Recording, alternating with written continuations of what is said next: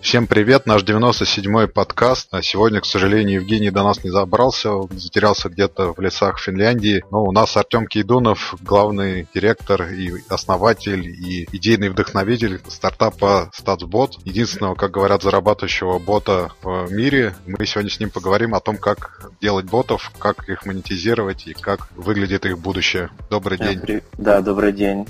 Спасибо за представление. На самом деле, да, StatsBot один из единственных и, скорее всего, единственный бот, который зарабатывает. Бот именно не то, что зарабатывающий через какие-то другие каналы, а именно где люди, которые платят за бота как за сервис. А, то есть мы называем эту модель боты за сервис. Она очень похожа на software за сервис. И буду рад рассказать и поделиться нашим опытом. Артем, расскажите, как э, все начиналось, если я правильно читал ваше интервью, все было совсем недавно, то есть в конце 2015 года пришла идея, и вы вышли на рынок только в начале 16-го. Это так? Да, мы начали полтора года назад. Э, я работал на компанию Happy Numbers. У меня была команда разработчиков, она была практически полностью удаленная, и мы активно использовали Slack. И постоянно кто-то в команде ходил в Google Analytics или Mixpanel, делал скриншоты и отправлял обратно в Slack. И я подумал, то, что этот процесс можно автоматизировать, сделать быстрее и понятнее. Вот, и написал бота, который, соответственно, вытягивает аналитику из Slack и отправляет э, данные,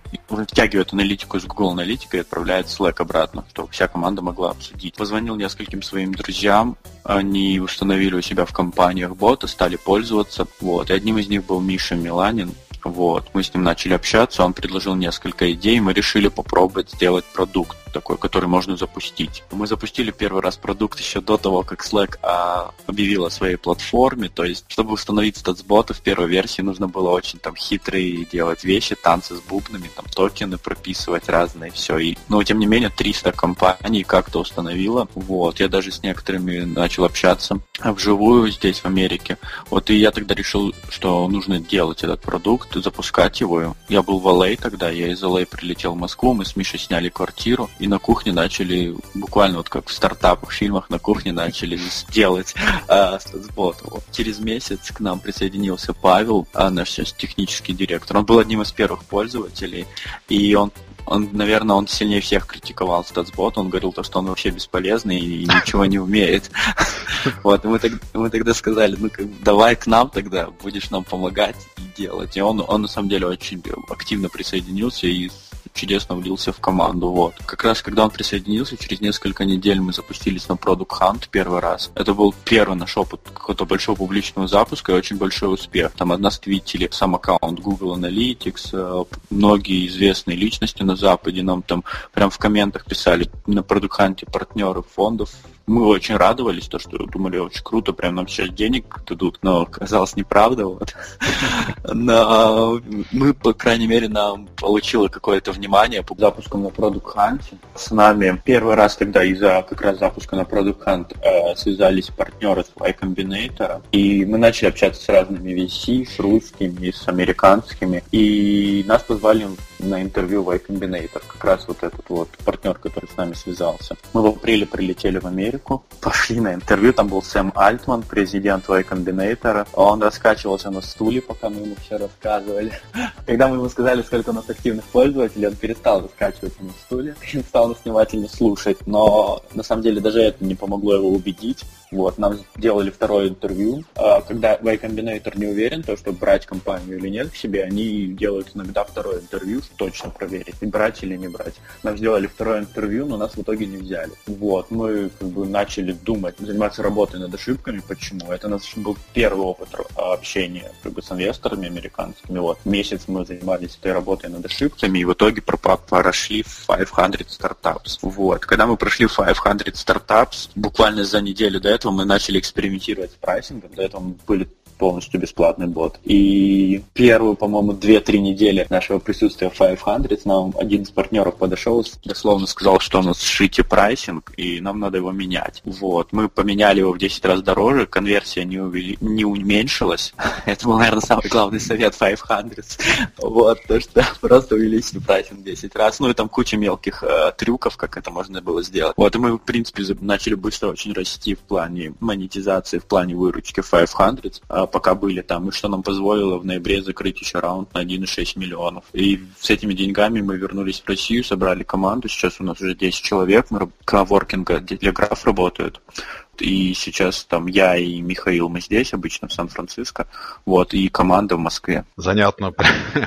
Прям даже не знаю, за что хвататься, о чем спрашивать. То есть, как э, начиналось там в Америке делают стартапы в гараже, а вы на кухне в Москве, и это такой своеобразный аналог лучших практик развития стартапов. Не страшно было начинать э, уходить из э, там, налаженной работы, тем более, я так понимаю, вы в то время работали уже в Калифорнии, бросать все и заниматься вот своим каким-то проектом. Я в это время работал на компанию, которая, на самом деле, она была такая русско-американская, вот. А я просто работал на именно американское крыло этой компании. И у меня, на самом деле я не, не собирался некоторое время уходить, но в какой-то момент просто сложилась такая ситуация, то, что мне нужно было либо продолжать заниматься с ботом, потому что он все требовало все больше и больше времени, или остаться там работать. И очень сложно стало совмещать в какой-то момент. И я просто принял решение на уровне там в течение одного дня было, уходить или не уходить, и я просто подошел, сказал то, что вот я ухожу, и, и такая ситуация, и все. И мы сейчас хорошо общаемся, на самом деле, с э, моей прошлой работой, с основателями, вот. И они все прекрасно понимают, они такие же основатели стартапа, они прекрасно понимают то, что как бы такое решение было принято, и все. Было немножко страшно, на самом деле, потому что, ну, в тот момент, когда я уходил, было еще не сильно страшно, это был март, потому что у меня были немножко денег, у Миши были немножко денег. Было страшно через 4 месяца после этого, когда нас не взяли в iCombinator, а деньги заканчивались. Вот тогда было страшно.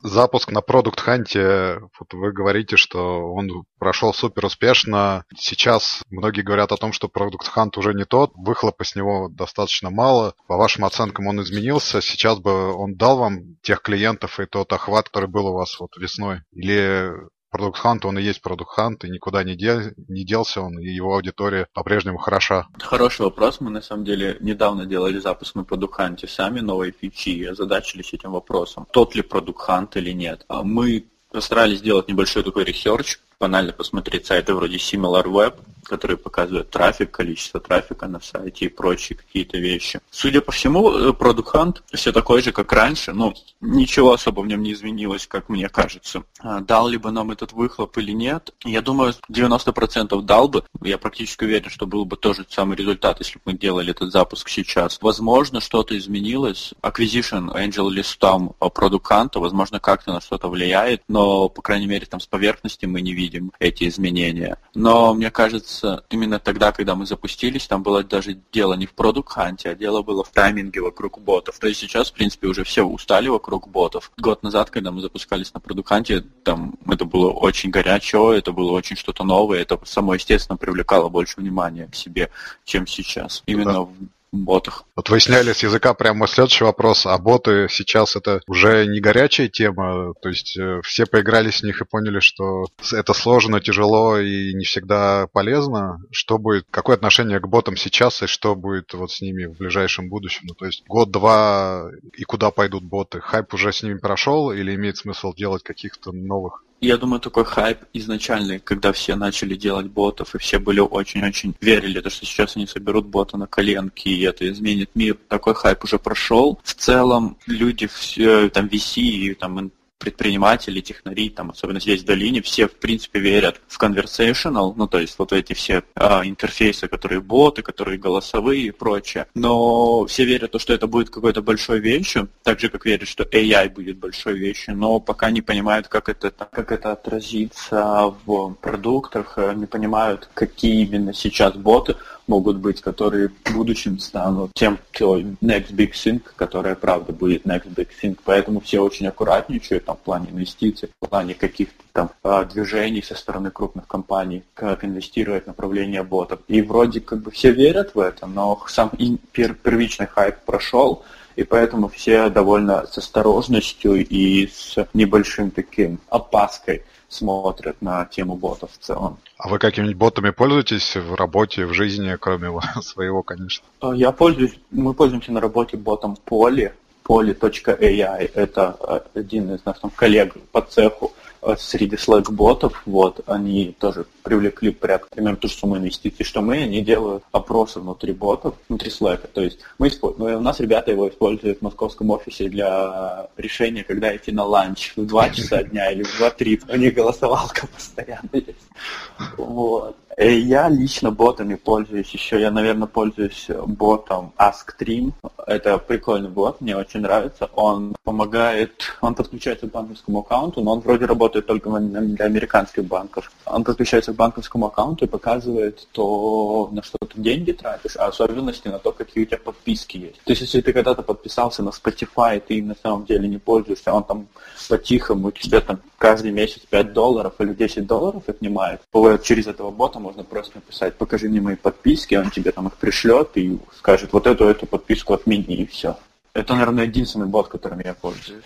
Окей, а вернемся тогда к истории. Вот после продукт ханта Y-комбинатора вы пошли. Что вообще вы хотели от него получить, или это они сами к вам пришли? Мы пошли в 500 Startups, да, после Y-комбинатора. Нет, а вот... Да, мы на самом деле про Y Combinator как раз. Это они сами к вам пришли и вас звали, или вы к ним направились? Там было на самом деле. И они нас позвали, и мы к ним направились. Просто Y Combinator работает так, что основная идея Y Combinator это собрать огромную воронку на вход разных успешных там стартапов, э, хороших команд с хорошими идеями и прочим и прочим. Для этого они делают кучу мероприятий, они постоянно пиарят себя, делают там стартап-скул и прочие штуки, чтобы люди просто оплавились, да, подавали заявки на их программу, и потом они прогоняют все эти компании сквозь свою воронку. Вот. И одной частью, на самом деле, нагона этой воронки является, когда партнеры просто сами говорят, связываются с какими-то компаниями, которыми им нравятся, и говорят, подавайтесь. И для нашем случая было, мы были молодые такие русские парни, которым э, партнер из Y Combinator сказал, вау, клево, мне нравится статбот, обязательно подавайтесь в IT. Мы до этого даже не думали подаваться в IC, но когда нам говорит партнер в IC подавать, подавать заявку в IC, мы, конечно подумали, что это нужно делать. Мы собрали, мы оформили заявку и отправили ее. Это первый был этап. Обычно там отправляют где-то 15 тысяч заявок вот, со всего мира. И где-то там 500-600 заявок проходят до интервью. Нас прозвали на интервью, то есть мы прошли этот первичный этап, но на интервью, вот как рассказывал, мы, мы остановились.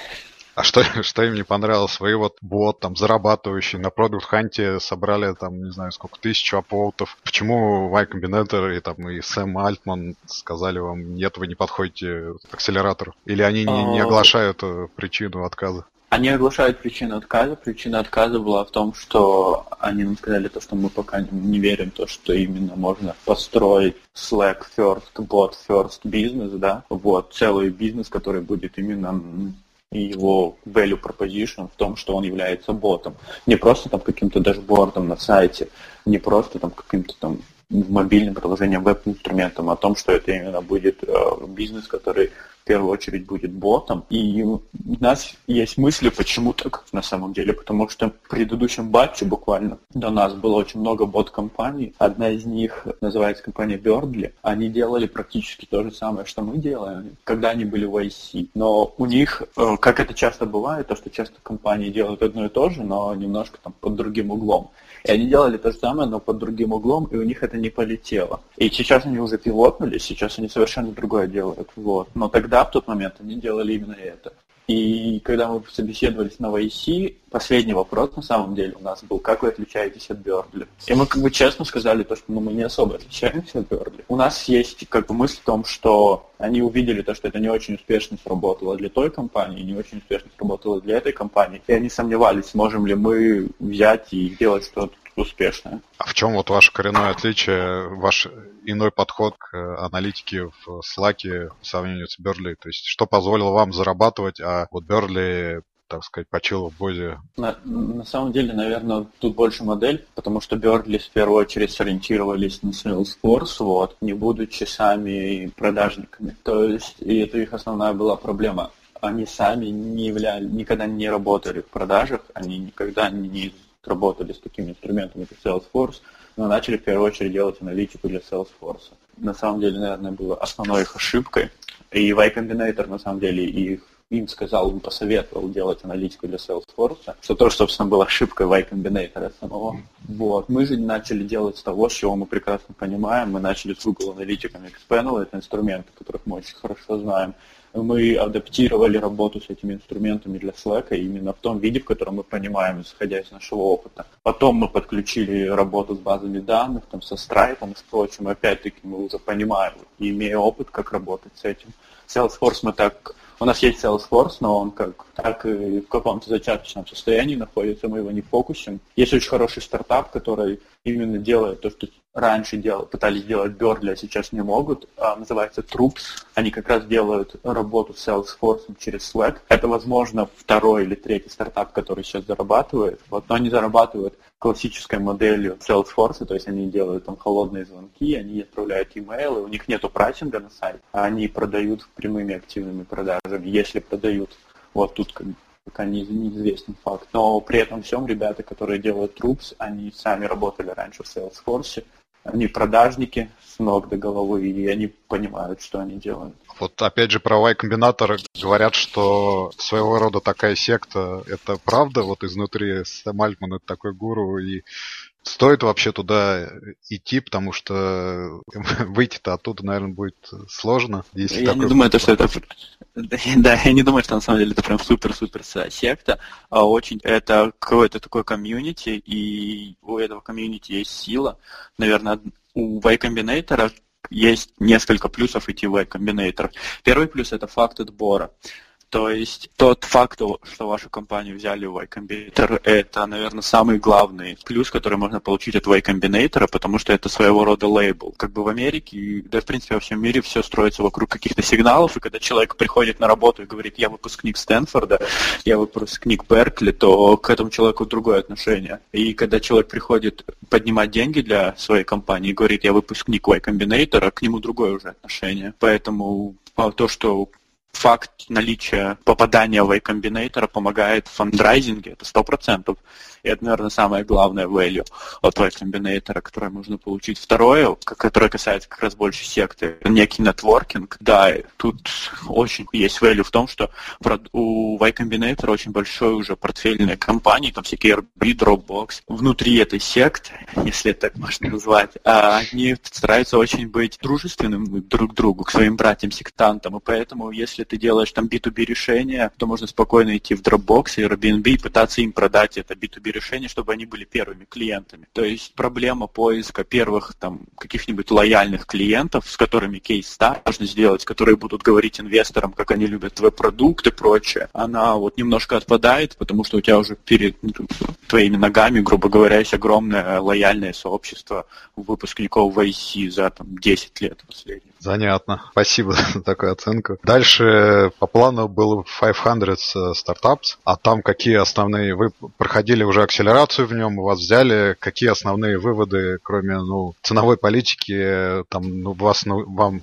преподали, вас научили, чему какие-то основные уроки оттуда? В плане уроков 500 больше всего нам дал именно в районе маркетинга в районе роста и монетизации. То есть это все начиналось с каких-то более глобальных э, стратегий, как нам лучше продавать, нам продавать через inbound, нам продавать self-service и прочее, которые мы обсуждали с нашим ментором, и заканчивая какими-то мелкими хаками, вроде как через какие, мы, через какие системы лучше отправлять э, дрип-кампейны, через что там делать прайсинг, через что еще, еще куча разных маленьких нюансов, которые можно было всегда по, поучиться, посоветоваться. Вот в плане фандрайзинга 500 дает такой же плюс, как в IC. Тот факт того, что вы уже 500, он помогает фандрайзить. Конечно, в IC сигнал того, что в IC, в IC он сильнее, лучше, но 500, тем не менее, тоже один из топовых акселераторов, он помогает поднять деньги, вот.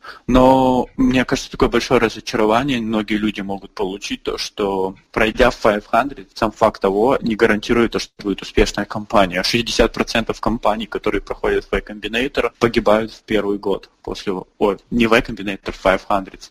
60% компаний, которые проходят 500, погибают в первый год после окончания 500. Поэтому э, многие думают, если я пройду 500, все тип-топ, я подниму раунд, и клиенты будут платить, и MRR расти. Это совсем неправда. То есть тут также все сложно и тяжело, но при этом, конечно, 500 помогает каким-то опытом и нетворком. А какие вот сейчас у вас основные каналы продаж?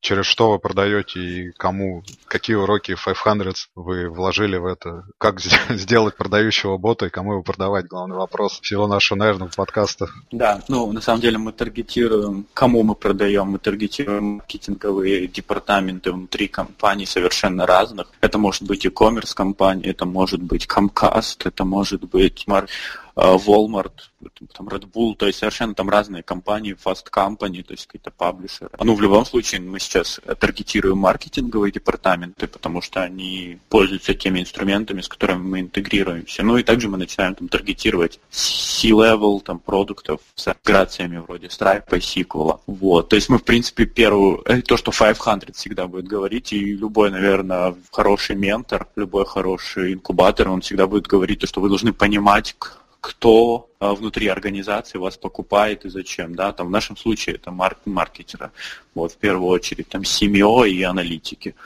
Другая вещь, которую там 500 нам сказали, и тоже мы сами до нее дошли, то, что как построить воронку, то есть мы поняли то, что в нашем случае нужно делать inbound маркетинг, то есть мы еще не делаем никакие рассылки, никакие звонки, то есть outbound не занимаемся ничем. Вот, и inbound наш весь строится вокруг партнерств, потому что мы интегрируемся с разными системами. Inbound строится вокруг э, поисковой оптимизации, потому что мы первые среди ботов, и это очень лег, легко занять в таком случае какие-то топовые позиции в поиске. И также Slack Store он нам очень много всего. Мы стараемся, ну, как бы мы, во-первых, портфельная компания Slack фонда, и поэтому мы постоянно занимаемся разным маркетингом со Slack, и Slack Store нам очень много трафика дает. Это все эти каналы и плюс контент-маркетинг, который в нашем случае тоже хорошо играет, они генерируют нам достаточное количество инбаунда, который просто дальше идет по оптимизированной воронке продажи начиная там от регистрации, заканчивая а уже заносом денег. И по пути это триалы, по пути это разные активационные письма, общение с клиентами, schedule демо и все. То есть то, что 500 еще помогает, оно помогает тебе правильное мышление вокруг твоего продукта построить в том, что продукт должен быть просто машиной, которая на вход, если это self-service, да, или даже если это не self-service, все равно в любом случае машина, которая на вход а, принимает кучу там лидов, вот, а на выходе дает тебе активных кастомеров, и у тебя должен какой-то цикл, какая-то воронка продаж, либо полностью автоматизированная, либо с какими-то людьми, которые созваниваются, дают демо. Но это надо учиться делать, строить эту машину и потом масштабировать эту машину. То есть я правильно понимаю, что внешнего исходящего от вас маркетинга у вас вообще сейчас нет? Все люди, все клиенты к вам приходят сами? Да, да, это полностью входящий маркетинг. Исходящего нет ничего. Мы, возможно, через месяц-два начнем тестировать. У нас есть пару идей, как это делать, но пока нет. Артем, а вот у меня еще вопрос такой глобальный политический. Я правильно понимаю, что вы никакой дополнительной ценности клиентам собственно говоря, не даете. То есть вот у меня есть данные Google Analytics, да, я могу зайти точно так же там на сайт и посмотреть. Вы просто ускоряете доставку этих данных до важных людей через Slack. Или все-таки есть поверх этого какой-то слой вашей аналитики, ваших, вашей работы? Вот, то есть вы генерируете какую-то дополнительную ценность? Да, это хороший очень вопрос. На самом деле это связано с историей компании. Мы начали как раз с того, что сейчас было описано. Мы не генерили никакой дополнительной ценности, мы просто клали отчетики, и отчетики по расписанию и из разных аналитических систем Slack.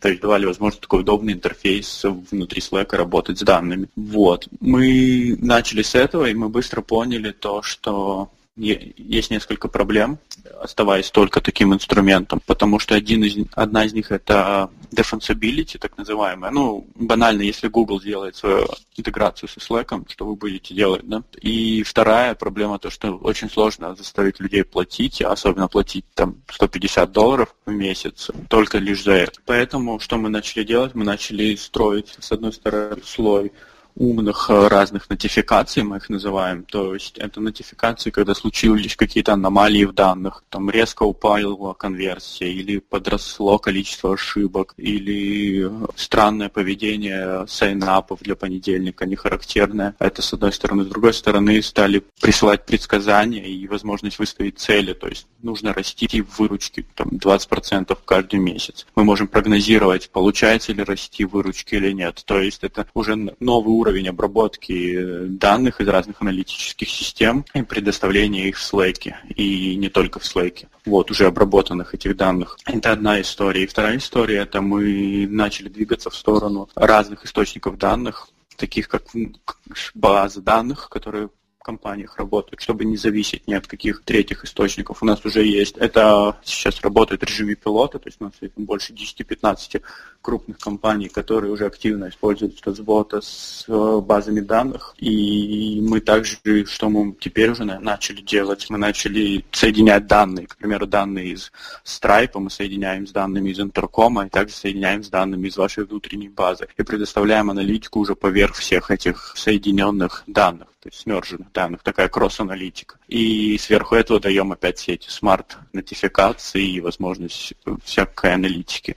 Но при этом всем, да, мы начали с очень простой идеи. Я думаю, то, что мы правильно все сделали, начав с очень простой, понятной истории, и уже потом э, добавляя сложности, добавляя такого дефенса вокруг изначальной идеи. Все эти умные нотификации и аналитика, она строится на основе искусственного интеллекта или просто статистические данные, которые там хитрым образом обрабатываются?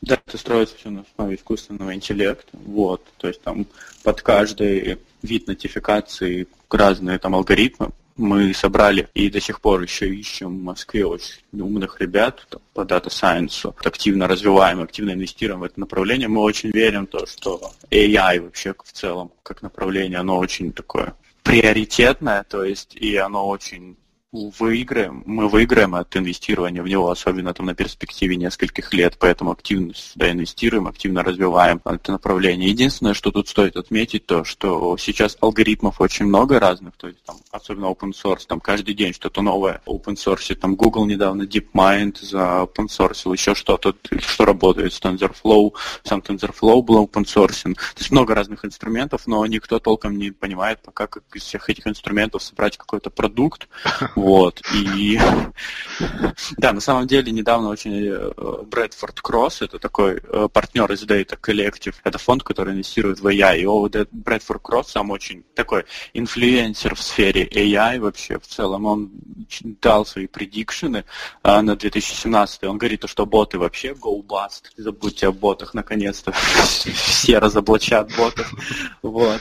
И он сказал одну вещь очень хорошую, там, среди прочих предикшенов. Я вообще крайне советую всем почитать. Там практически я готов подписаться под всем пунктам. Как раз, кстати, ботов он сказал то, что B2B боты останутся, вот, я, потому что они, правда, пользу дают, а все остальные уйдут. Но то, что я хотел сейчас отметить, что он сказал, это то, что он говорит, то, что AI найдет свое применение в вертикалях. То есть конкретно, когда мы можем найти какой-то там e-commerce взять, или какой-нибудь ритейлера, или даже нефтяные вышки, то есть это э, нефтедобывающие компании, там применить AI для какой-то решения их конкретной проблемы. Вот это, тут можете и Product Market Fit с AI-технологиями тут решить какую-то проблему, потому что какой-то целый э, продукт просто горизонтальный с использованием AI очень сложно сейчас придумать, практически невозможно. Со статсботом у нас тоже история, все эти смарт-нотификации и прочее, они все специально сделаны для каких-то конкретных use кейсов, там для e-commerce, для паблишеров, для SaaS. Вот, и они все там работают на базе разных э, AI-алгоритмов, и мы пытаемся просто как бы не, не делать супер универсальные решения, а смотреть, какие, какого рода у нас есть клиенты, уже под них какие-то э, общие вертикальные решения делать. Так а вы в конце концов какую платформу используете? TensorFlow или там Microsoft есть своя платформа, или вообще у вас что-то самописное, какая-нибудь нейронная сеть?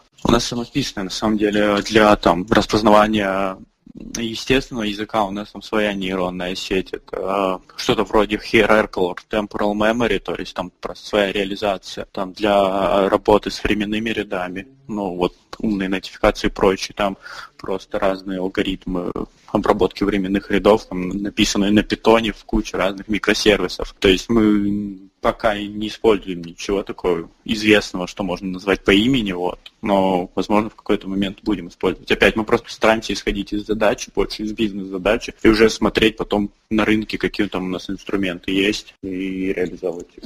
У вас команда, я так понимаю, 10 человек сидит в России в основном разработчики и все там CTO в России, а вы в долине, соответственно. Я правильно да, я и Миша мы в долине, вот, и команда 10 человек, и наш технический директор в Москве. Вот у вас воронка продаж, соответственно, она, ну, автоматизирована, так в кавычках говоря. А какая цель вашего нахождения в долине? Зачем вы там находитесь? Вы фандрайзите, что ходите по инвесторам? Вы клиентам фактически не нужны, и продавать, как там многие говорят, вот у нас в прошлом э, выпуске Апскотч был, он говорит, что вот нам нужно продавать, и нам нужно быть рядом с клиентами. Ваши клиенты продаются через сайт, там по вашей воронке пропускаются и покупаются вот вы в долине зачем? Да, хороший вопрос, на самом деле. Я в долине половину времени, половину времени с командой. Ну, во-первых, мы в долине все-таки общаемся с нашими там текущими инвесторами, с потенциальными инвесторами на следующий раунд. В любом случае, чтобы быть всегда на радаре, чтобы быть, что называется, on the same page, да, то есть понимать, что происходит э, в мире, чтобы люди понимали, что происходит у нас. С другой стороны, мы сейчас начинаем идти немножко up market, то есть продавать более сложные, там, более интересные решения на основе студсбота более крупным компаниям, и эти продажи, они требуют уже нахождения здесь, э, непосредственно общения с клиентами, поэтому это одна из причин э, общения, общения с клиентами. И третья причина – это так как мы такой, мы виртуальный ассистент, который работает на всех платформах, вот, разных, э, там, понятно, у нас сейчас основная платформа Slack, там у нас уже Microsoft Teams, но разных форм очень много, и мы, находясь здесь, мы стараемся всегда общаться как партнеры с разными платформами. Сейчас мы активно общаемся с Amazon и с Alexa, как раз э, делая решение статсбота, голосовое решение статсбота, которое работает с Alexa, потому что как бы, такие, пока это не официальная информация, но Amazon хочет и думает о том, как применить свои голосовые технологии не только в доме, да, но в офисе и поэтому для этого им нужны разные партнеры, такие как StatsBot, которые могут создать приложения и реально работающие use cases для офиса. Поэтому мы тоже здесь, мы общаемся и думаем, как это все можно вместе в одну большую картину строить. Вот если шаг в сторону сделать, просто из России кажется, что это такая блажь, а вот у Амазона есть Amazon с Алексой, у Гугла есть Google Home, ну то есть каково будущее таких голосовых помощников дома, с которыми можно разговаривать. Вот вы, как, э, наверное, уже больший пользователь всего этого, всех этих технологий, а у них есть будущее? То есть статсбот на Алексе или в Google Home, он будет работать, будет пользоваться спросом? Да, на самом деле я очень верю в голосовые интерфейсы. Ну, там практически все наши инвесторы голосовые интерфейсы, и много кто другие потенциальные инвесторы тоже. То есть это такая большая штука, которая очевидно будет большой. Тут весь вопрос в том, что когда и в какой форме два вопроса. Сейчас у нас там есть две формы более-менее работающие, Google Home и Alexa. Есть там какие-то попытки Cortana и Siri, но у меня есть и Alexa, и Google Home дома.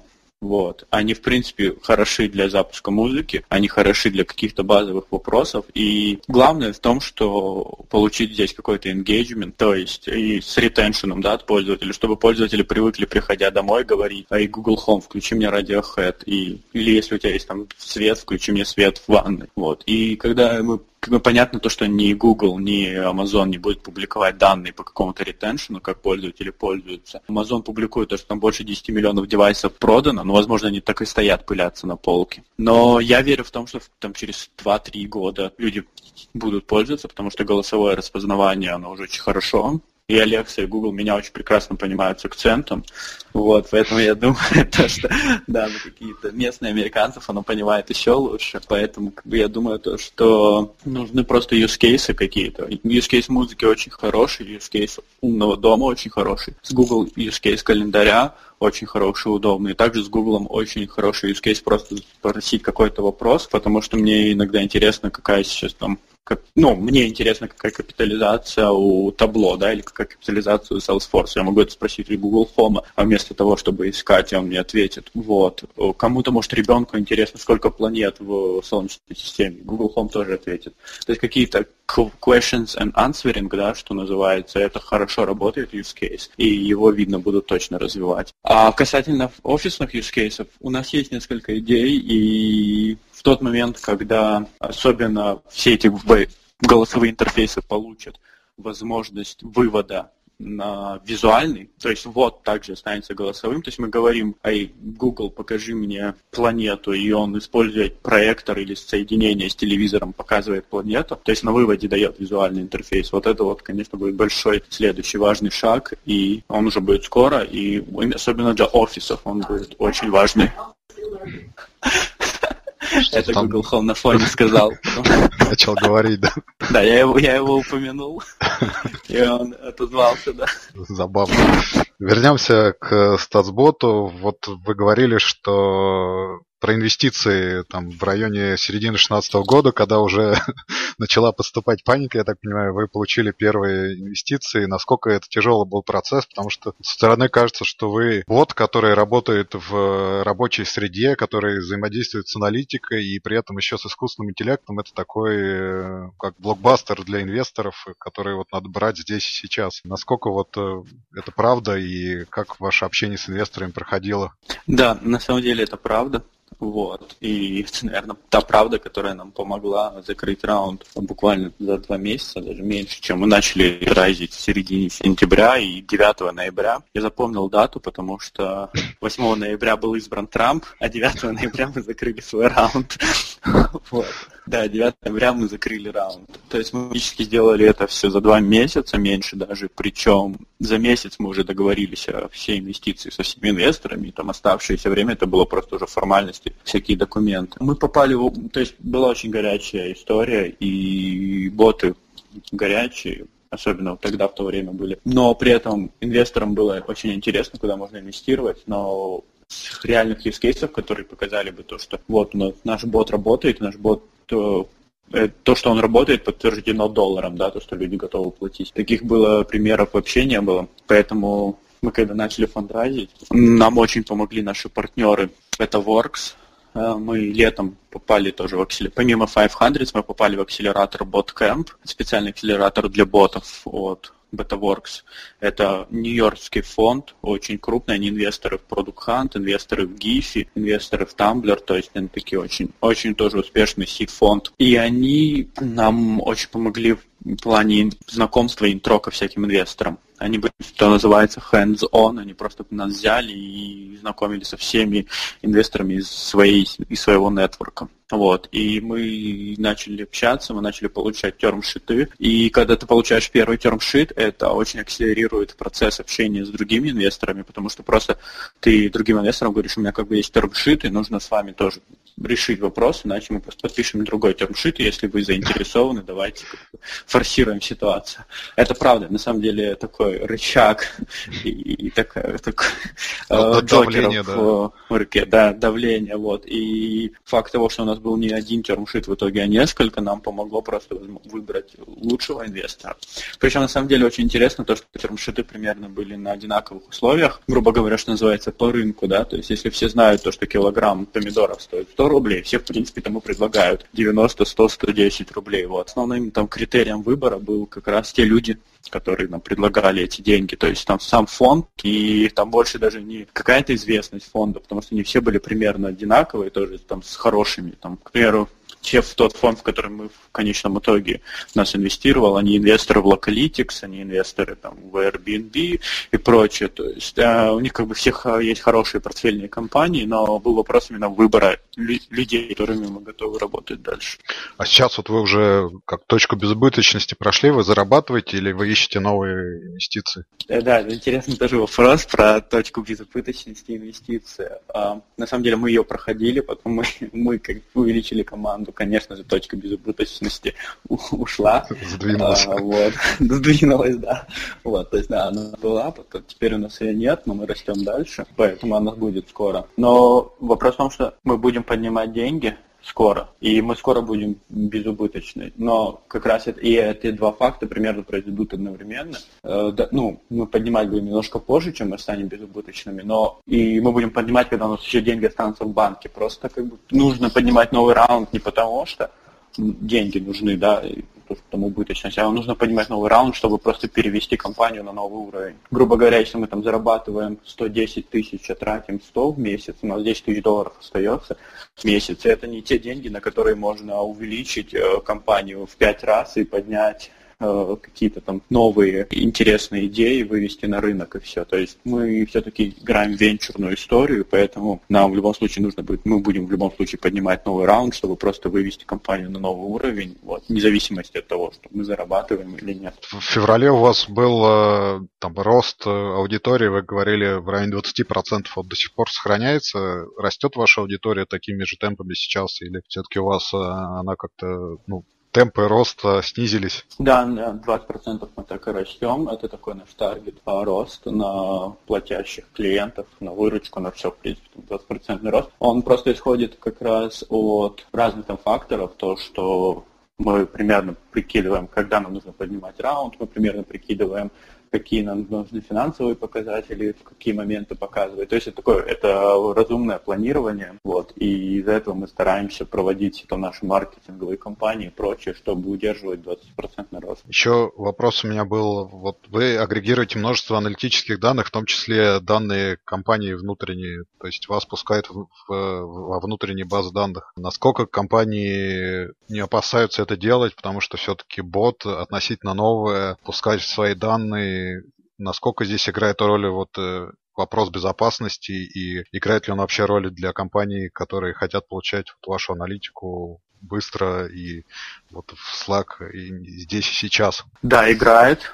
Вот. На самом деле он, он играл даже с первого еще дня, наверное, когда мы это запустили. Вот, я помню, я собрал какой-то privacy policy из шаблона. Наш первый, первый был privacy policy terms of use, как раз чтобы, грубо говоря, рассказать пользователям э, про вот эту вот ситуацию, чтобы они успокоились, чтобы они что-то почитали, что там мы ничего не будем воровать у них. Мы решили сделать privacy policy, там я решил полтора года назад. Я собрал какой-то непонятный шаблон с какой-то ужасной privacy policy. Вот в итоге мы наняли юриста хорошего, нам написали свой privacy policy. Сейчас у нас есть некоторые компании, которые там 2, 3, 4 недели их юридически юридическое дело, читают там наши terms of use, privacy policy, чтобы понять, что все окей. Вот. Такие кейсы есть, они всегда будут. Вот. Особенно как бы я буквально вчера пятницу, то есть общался там с крупной компанией, которая планирует SysBot использовать. Вот, у них там вообще есть свой внутренний процесс сертификации решения, то есть они будут, они будут делать аудит там безопасности SysBot, там какой-то, ну, свой внутренний, потому что это там огромная компания с сотнями офисами по всему миру, вот. И то есть если мы не пройдем их там аудит безопасности, мы не сможем просто продаться им. Поэтому, как бы, на разном уровне всегда такие вопросы безопасности возникают, особенно если там продавать более крупным компаниям. Ну тогда под занавес у меня вопросы о будущем. Вот вы сейчас работаете в Slack и Microsoft, я так понимаю, в их мессенджере. На какие-нибудь еще платформы вы будете выходить э, именно в мессенджерах, я не знаю, там для Facebook или там LinkedIn, я не знаю, у них есть мессенджер или нет? Да, конечно, мы партнеры уже с Facebook WordPress, партнеры для запуска Google Chat, это ответ с Гугла, Slack. Вот. Мы также, я уже упоминал, что партнеры с Amazon, Alexa и начинаем общаться именно с командой, которая делает Google Home.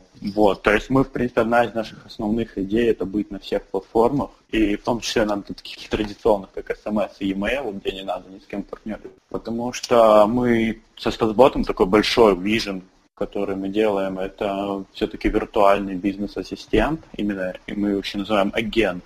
Это такой слово, которое часто слышно уже в долине вот последние там, полгода. Идея в том, что вот есть какие-то топ-менеджеры Fortune 500 компаний, да, которые выглядят как суперлюди, и они приходят на встречу, там знают все числа какие-то, которые есть. Они никогда не опаздывают, они пишут e-mail, и в этом e-mail они ну, такую информацию оперируют, такое показывают глубокое знание предмета, который думаешь, откуда у них вообще время есть. Но на самом деле секрет их суперчеловечности в том, что у них есть команда вспомогательного персонала, как там 20 человек, специальная маркетинговая команда, специальная аналитическая команда, которая работает только на них, которая им дает все нужные данные, все нужные отчеты, нужную информацию э, вот именно в нужное время. И это основная идея, там, что мы можем сделать со статботом, будущем.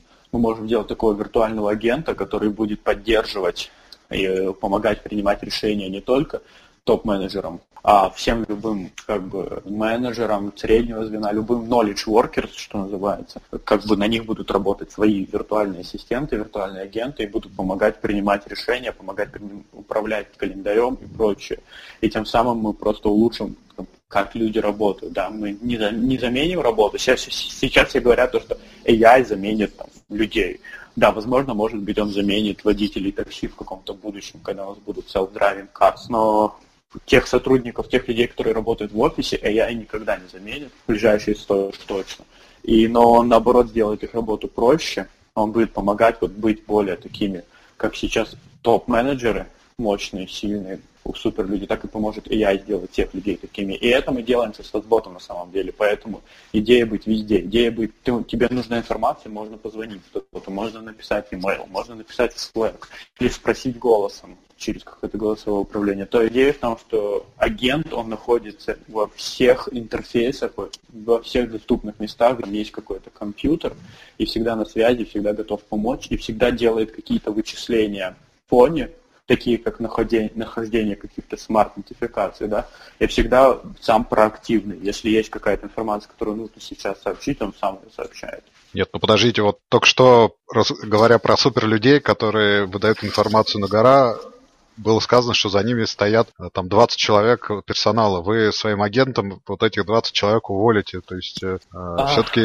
Я думаю, я думаю, я думаю, то, что именно этих 20 людей мы не уволим, потому что эти люди, которые там работают, не знаю, на какого-нибудь Уоррена Баффета, это суперпрофессионалы, вот, которые, по крайней мере, в ближайшие 50 лет мы не сможем сделать AI на уровне навыков этих людей, да, то есть, может быть, в какой-то перспективе, да, мы уволим. То есть, но, грубо говоря, если вот эти вот люди, они ездят на Porsche, да, или на Ferrari, и у них есть 20 человек, но мы сделаем как бы Porsche, мы сделаем Ford, по сути, то есть как бы для бедных, но это будет закрывать 80% use кейсов. Ну, а и когда-нибудь победит вообще людей такой вопрос из будущего?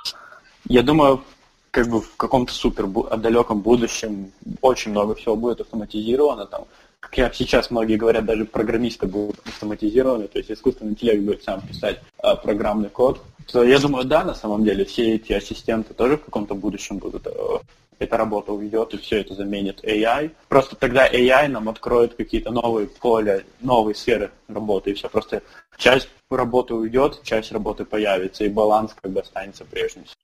Понятно. Это был мой следующий вопрос, чем людям заниматься. Ну, да, наверное, откроются какие-то следующие горизонты. Ну, потому что, как бы, да, правда, веб-дизайнера уже не было 50 лет назад. Окей, я, так у меня вопросы, в принципе, закончились. Спасибо большое. Артем Кейдунов, глава Статсбот из э, Калифорнии. Спасибо за интересный разговор. Я надеюсь, мы еще услышимся и будем много слушать о вас и о вашем проекте новостей и интересных материалов. Спасибо. Да, спасибо большое.